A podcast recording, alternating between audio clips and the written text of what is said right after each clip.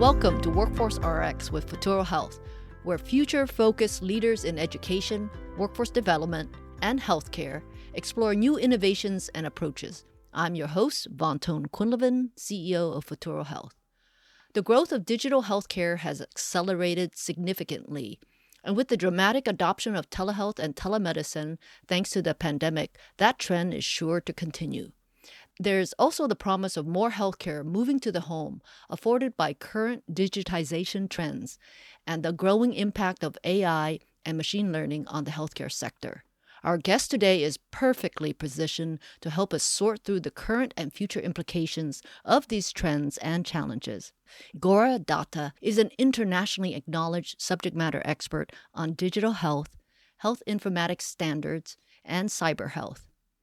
He has consulted for major organizations and governments, including the state of California, the government of India, various departments and agencies in the U.S. government, and the World Bank and Asian Development Bank. Thanks so much for joining us today, Gora. Thank you, Van. Thank you very much. It is indeed my pleasure and honor to be part of this conversation with you. Gora, delighted to have you. Uh, maybe we can start with some fundamentals. Why do standard bodies exist, and what is the role and purpose? I know you're involved in many of them. Yes, you're absolutely right. And this is a fascinating question. I would love to address this a little bit. So, I'm involved in multiple standards bodies. They're called standards development organizations, to name a few ISO, International Standards Organization, IEEE Standards Association, and I will explain what that is. And then in the health sector, digital health sector, HL7, it's another standards body. But to answer your question, you know, why do standards exist or why do we need standards and therefore standard bodies? I'll go back in history and give you a few examples to drive home the point of why standards. Go back a little over 100 years, we had a massive giant fire in the city of Baltimore in the year 1904 as a response to the fire, we, we had firefighters coming in from not only from Baltimore, from Washington, D.C., from New York, Pennsylvania, neighboring states, and neighboring cities. They all converged to help. Unfortunately, almost all of them were standing on the side as the fire raged the city. Why? Because their fire hoses were incompatible with the fire hydrants and the water source within the city. And we have had similar examples uh, over history where incompatibility has led to uh, non functioning of the need for which people have stepped up. Come back to 2001 uh, from 1904, 9 11, again, another classic example of when the first responders converged. And soon we found out that there was incompatibility of radio communication between the fire department between the Port Authority Police Department, between the local police department, and so on and so forth. All the various first responders were unable to talk to each other, and that led to some of the further downstream effect of the impact of the two planes. So again, that, that's another uh, where we saw incompatibility and therefore the need to standardize. So you, you can sort of get the trend. I'll give you three more quick example, which are much more closer to home. Financial sector. Go back before 20 years ago. Those of us who travel around the globe, if we had to get local currency, uh, what did we do? Today, we whip out our ATM card, put it on an ATM, then get the money in local currency. That wasn't possible 20 years ago. So, standards in the financial sector help pave the way. And two more quick ones technology sector, laptops, to toasters, to cars, and the list goes on we couldn't connect your laptop to somewhere else when you went to a different place, different city, different country. Today, Wi Fi, what's that? That's an IEEE standard. And uh, cell phones, same thing. You go to any country, take your cell phone, you switch it on, it works. I'll give you one more example. In fact, I will ask you here go back 200 years, go back in history, in the early 1800s. There was one event which really has changed the world of world commerce where countries have come together. Before that, everybody were on their own. And what really enabled that? Early 19th century.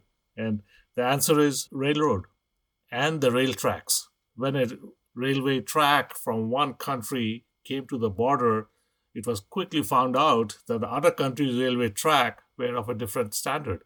It goes back hundreds of years. So, anyway, in short, the need for standards is to enable commerce.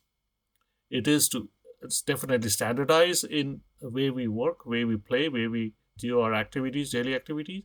And the standards bodies are created to help bring together diverse experts. And most of the standards bodies are volunteer driven organizations. Well, I certainly have a newfound appreciation for standards with those examples from ATMs to laptops to toasters and railroad tracks. I think we can all relate to not having to worry whether or not they all work together, right, as we travel.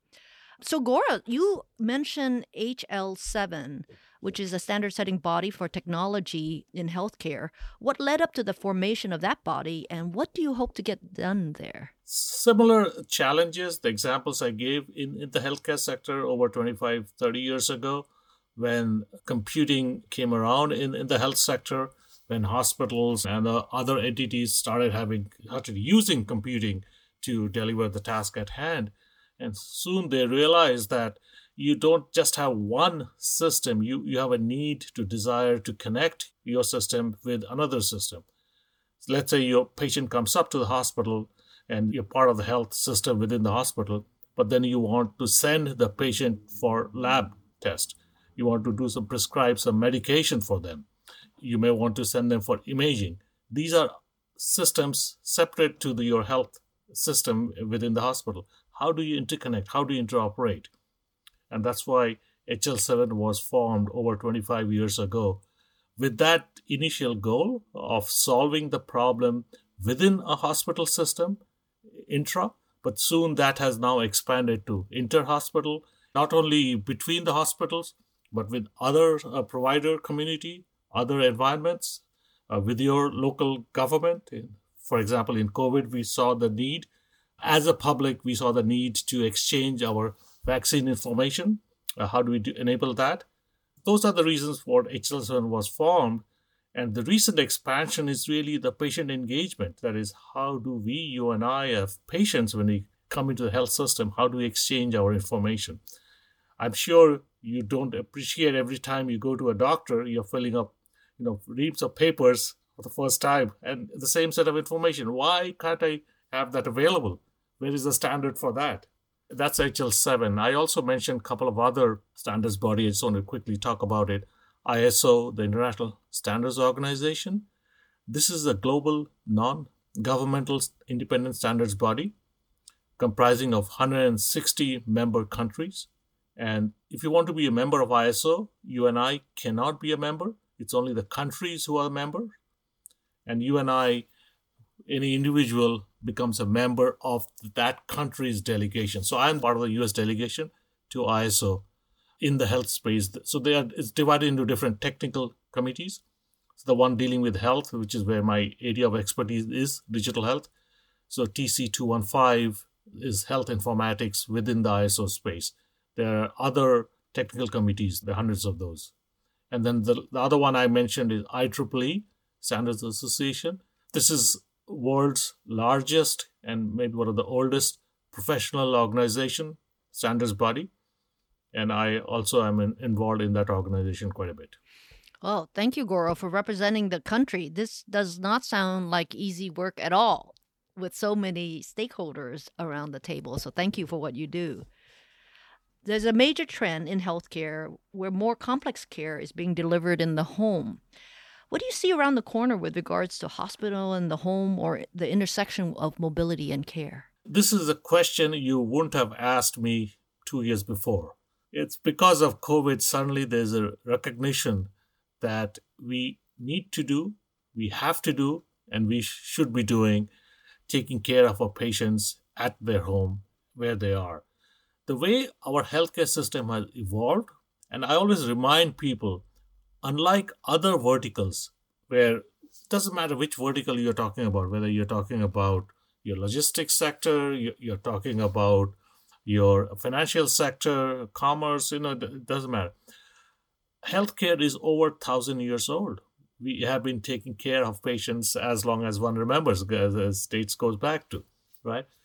So the question is, in the modern times, the way healthcare has delivered, you and I as patients we go to the hospital. we go to a provider, we go somewhere to take care of our health. Whereas when we are at home, the illness is still with us, but who is taking care of us at home? And what kind of environment can be you know, provided for our care while we are at home? And that's the trend, and COVID really put the spotlight on it, saying that, okay, you cannot travel, you cannot go anywhere, stay at home, but your disease never stopped. Your health uh, challenges never went away. We still had to provide. So that's why I say uh, two years ago, people said, no, it's not possible. You have to come to the care provider. Whereas now we expect the reverse. And in fact, what I will get onto later on, I'm expecting a major transformation in the healthcare industry. In fact, it is already on its way where instead of the care receiver going to the care provider, which is how the healthcare works, is going to flip on its head, whereas the care provider will come to the care receiver. So now I can talk about that a little more. What do I mean by by that? Let's go ahead and just jump right into that topic. I'm so curious. Okay. So when would a provider come to the patient essentially? And what are companies that are at the leading edge of doing so? I will give again two or three examples and you'll immediately see where I'm going with that. Now, think what happened to the hospitality industry with Airbnb. Who was in control? You know, the traditional hospitality industry with the hotels and other sectors, you, you went there. Whereas with Airbnb and other such services coming into play, we, there was a complete turnaround on its head where the, the consumer was in control in terms of where they want to go, what kind of flexibility they have. Same thing we have seen in the Uber and transportation sector. Again, initially, if you wanted to get a taxi, you had to go to a taxi stand. But now the taxi comes to you. You, you, you get what I'm saying with the Uberization of the world we live in. The food delivery, again, uh, COVID again has shown the spotlight on our delivery of food and, and various services. Services like Amazon's, which are completely transforming how we deliver goods and services. Same thing in the, in the healthcare. And what I'm proposing in healthcare was there 200 years ago. Think about it. It was a doctor who came home with his sachet, with his doctor's bag. He paid home visits. What I'm really expanding on is the fact that in future, it will be the provider coming. By provider, it doesn't have to be always be a person. It can be a robot. It can be a drone delivering medicine to you. Today, when you have to pick up a medicine, where do you go? You have to go to the pharmacy. Well, pharmacies have started home delivery, but the home delivery may take time. But what about drone delivery of the meds to your doorstep? Well, pizza delivery is happening. Why not your medication? So this is what I'm talking about: the transformation, disruption, which is going on in the in the healthcare sector. Well, Gaurav, you know, I've heard of concepts like the concierge doctor, where if you are part of that service, a doctor comes to you, but he or she has a more limited number of patients. So you have to pay a premium for that. But you're talking about much more than that in this trend, right? Much, much more. Yes, absolutely. So I'm not just talking about a physical person coming to you. It can be a driverless car, vehicle coming in with a robot with, you know, sensors and other aspects which can take all your measurements, take all your uh, vitals and, and other things which the provider needs to have. I'm talking about introduction of AI and ML and virtual realities to coming into play in taking care of it. You wear your headset and, and there are sensors embedded in it which takes your vitals and take your other information, sends it across the globe maybe where the, the doctor is there. So the point which I'm making is it's not that doctors are getting redundant, but they're going up in the kind of services they provide, the value of services. So the mundane activities can now be done by technology and especially the emerging technologies which have come in the last you know 10 to 20 years and so we always ask ourselves the question on the workforce side as these innovations come about you know how will workflows and skill sets change as a result of care being more provisioned in the home whether it's through persons robots or drones and we are already seeing that. We are already seeing that because of advances in what I call emerging tech. And it's not one technology, there's a bunch of 15, 20 of those within that basket, you know, AI, ML, drone, 3D printing, just to name a few quickly. These have already been marching on in other sectors of life. And in healthcare, they are now coming on, number one. The second is we are already seeing the gap which has created on one hand, we have a tremendous demand of skilled workforce. And at the same time, you are aware of this very well. We have a lot of openings in the workforce, and this is not unique to healthcare. This is across all verticals, all industries. That we have a lot of jobs. What's the figure? 10 million jobs nationwide, and 7.7 million folks looking for jobs. And either side is not able to find the other side. Why? It is the skills gap which exists because we don't have a workforce either newly skilled or upskilled, side skilled, whichever way you want to look at it, but we have never retrained. And that's the challenge we have today. How do we enable that? And therefore, healthcare is also in the midst of it. So, Gaurav, if, if I wanted personally to be better positioned for this trend where healthcare is moving into the home, what advice would you have for me, or more aptly, my children or my nieces and nephews, for example? So there are a couple of things to it, all right? One is the current generation, the young generation, and the future generation. They are much more tech enabled and wired than many of us, when I lovingly refer to the gray hair or the no hair folks. and for example, you can take any child, a two year old kid, anywhere in the world, irrespective of their color of the skin, irrespective of the language they speak, there's one thing common about that two year old child. The two year old child can barely speak their mother tongue, but at the same time, the child knows how to play with dad and mom's cell phone. And the common is every dad and mom is trying their best to stop that, and they fail spectacularly. The kid knows. How's that? Because that's what they are. The technology has wired the current and the future generation. Whereas some of us are sort of playing catch up. So we have two different challenges coming in. The new generation has certain expectation, whereas our current laws and regulations still need to catch up on that. We have some gaps there. I mean, healthcare is a classic example in the US. The primary law which governs some of the flow of information and access of information is HIPAA. And as I lovingly say, HIPAA is state of the art 1996, still governing the access in 2021. So that must be uh, quite a challenge for standard setting bodies to play catch up with all these regulations. Right. On one hand, they're trying to do that. On the other hand, in the past, the standards bodies would sort of wait for technology to mature, for systems to mature before the standards would set in. Now they are much more agile and nimble and they're moving ahead. So within the healthcare sector, we have emerging standards which are much more far reaching and not waiting for the technology to mature. Interestingly, even the governments around the globe, including the US, have caught on to that. We now have in the regulations, in the law, mention of standards which are still not, let's say, baked, 100% ready to eat, what we call standards for trial use versus when standards become completely baked and what we call normative standards. In the past, the governments would only accept normative standards in regulation, but now they are also accepting and proposing standards for trial use so that you don't have to wait for the standards to mature, you don't have to wait for the technology to mature, but you're able to streamline and bring in the solution right from early on what you mentioned sounds very similar to the world of higher education, where the curricular process has tended to want to take a while, right? To wait for the curriculum to mature. But the cycle time of technology is so fast that once you wait, you're actually obsolete. The curriculum is obsolete, especially for career programs. Right. So then, uh, you know, which brings me to this point it's really tough for workers to keep up with the pace of change with technology evolving so quickly.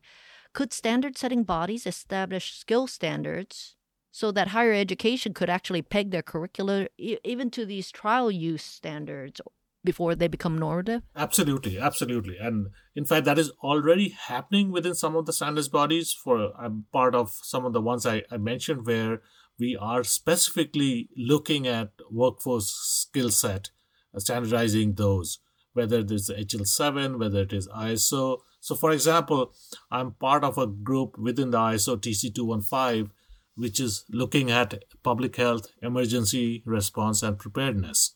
Well, COVID, just to remind again to everybody, that was an emergency we had two years ago, and we are still dealing with it. how do we standardize? So there is an effort going on within ISO to standardize public health emergency preparedness and response. And a part of that work is actually one chapter on workforce skills required. So absolutely. And and there are other works which has already taken place. But your point is very well taken. This is an area which needs to evolve and grow. And Gaurav, what about the use of data? I mean, when you talk about providers going to the home, I can see the clinicians, I can see the persons, you know, that, that skill set was will continue to be relevant. The persons who fix the robots and the drones, I, I can imagine that. What do you see as future uses of data in the future, and what kind of careers can a data oriented person have in the future of care? In fact, the way the world is moving ahead, the key focus is in this whole area of emerging area of data science, data usage. And the data usage can be the, the primary use of the data for whichever sector you're in, the secondary use of the data, and what we call the tertiary use of the data as well. So there, we have different uses of the data. Uh, you know, basically for primary purpose or for a secondary related purpose or completely different uh, purpose. Research is one example where it is completely in, in for totally different than what the primary use may have been, but you need that data to do the research, to do some postulation, to do some modeling, in a completely third use.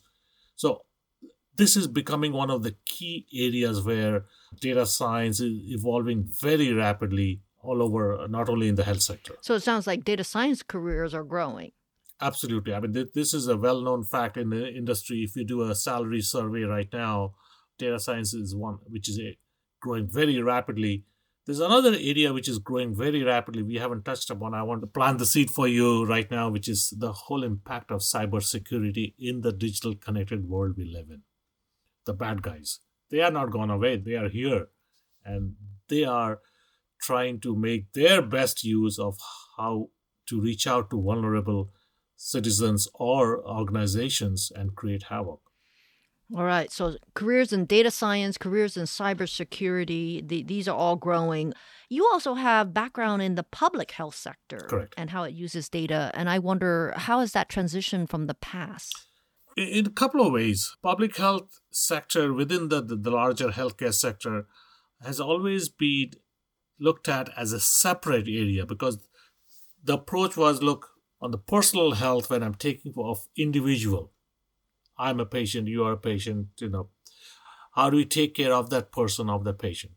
Whereas public health or population health is looking at a much larger macro level, you know, stepping back at the entire population, right? Whether it's of a city or a country or a particular jurisdiction. And the public health was geared towards that. So there's different perspective, and people thought maybe that we need different set of eyes, different set of rules. But what we are recognizing, again, you know, if I use COVID as an example, where your individual health leads to public health, and your public health decision sometimes leads to individual health. So we are seeing the convergence. And there's another area which was also kept separately, is separate even today within our laws and regulations, is mental health, behavioral health. And again, the way the laws were created over the last 100, 150 years, mental health in the US is a completely an isolated, separate area. So in fact, if you are a patient with mental health condition and you go to a mental health specialist to take care of your health challenges and then if you go to your primary care physician to take care of your other health challenges you can by law not have your mental health information be made available to the primary care physician. It is very fascinating how the laws have evolved but as a patient i'm i'm the patient. I'm having all these challenges. How do i get a solution or my health taken care of in a unified manner. Mm, I can see that in this future world, all of us will want to have ownership over our data and give permissions to those that we want to have a holistic picture. Absolutely. And what has enabled this is this whole emergence of mobile technology.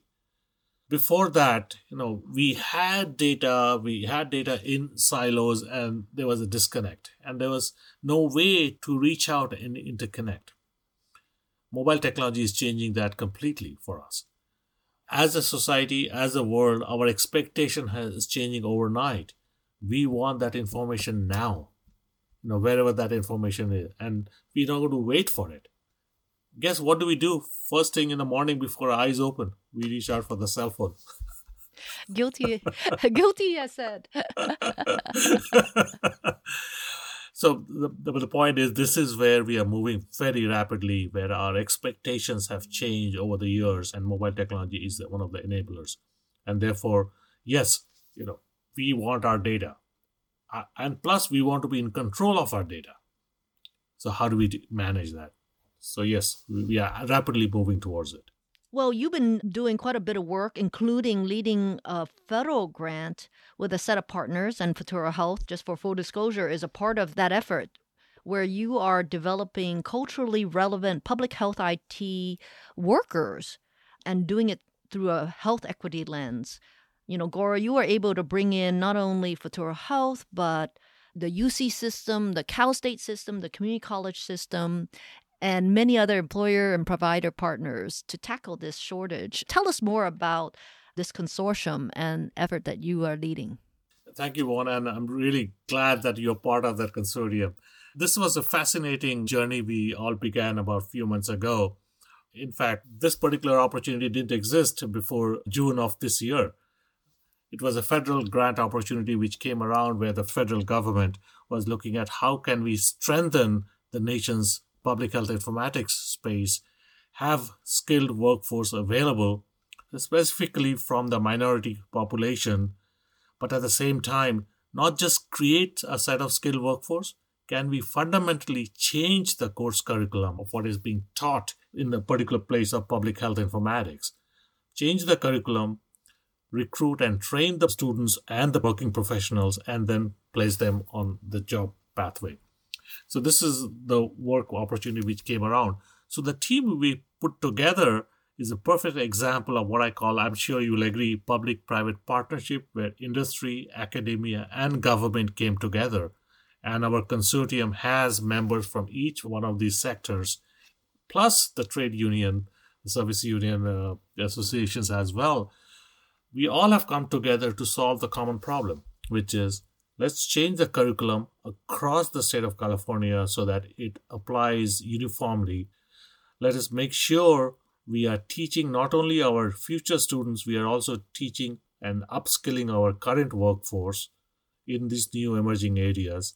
And at the same time, we are also bringing in minority population into the mainstream to make sure that when such challenges come in the future, we are much more prepared than we were in the past.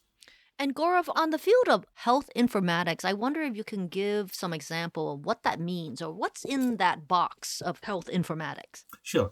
So, health informatics and public health informatics are two overlapping, intersecting circles. So, when we talk about traditional health informatics, we are talking about individual health. You know, as I was mentioning earlier on, me as a patient or somebody else as a provider, as a health system, so dealing with the patient and, and surrounding that. Whereas public health informatics is looking at much more macro level, at a much more population level. But again, some of the fundamentals are still the same in terms of from a technology perspective. And what we are working on with this particular grant we just spoke about, where we are looking into defining the public health informatics and technology requirements so that we can train our workforce appropriately. So I'll take one example to illustrate that point. All right. So first of all, we had to get as the disease was spreading, and if we go back and see what happened in the last two years or so, we had to get ourselves tested to see whether you have the disease, right? Where do you go for that test? What kind of test do we need to take? How do we get that information? Not only us as a person, individual who's getting tested, how does the government, whether at the city level, at the state level, or at the national level, how do we get that information very quickly? Because of the mobile technology and the digital world we live in, we wanted that information. We want to know how many cases. That's one example of where informatics plays a big role and making sure that information goes up the chain very quickly. Think of it. You go to the lab today to get tested for something, right? Doesn't have to be COVID, it can be anything. You want to make sure that information reaches not only your city level, it goes to the county level, at the state level, and then finally at the federal level. All these takes time, but we want that information now. Can we do that? That's where technology come in. That's where standardization come in, and that's where the informatics role comes in.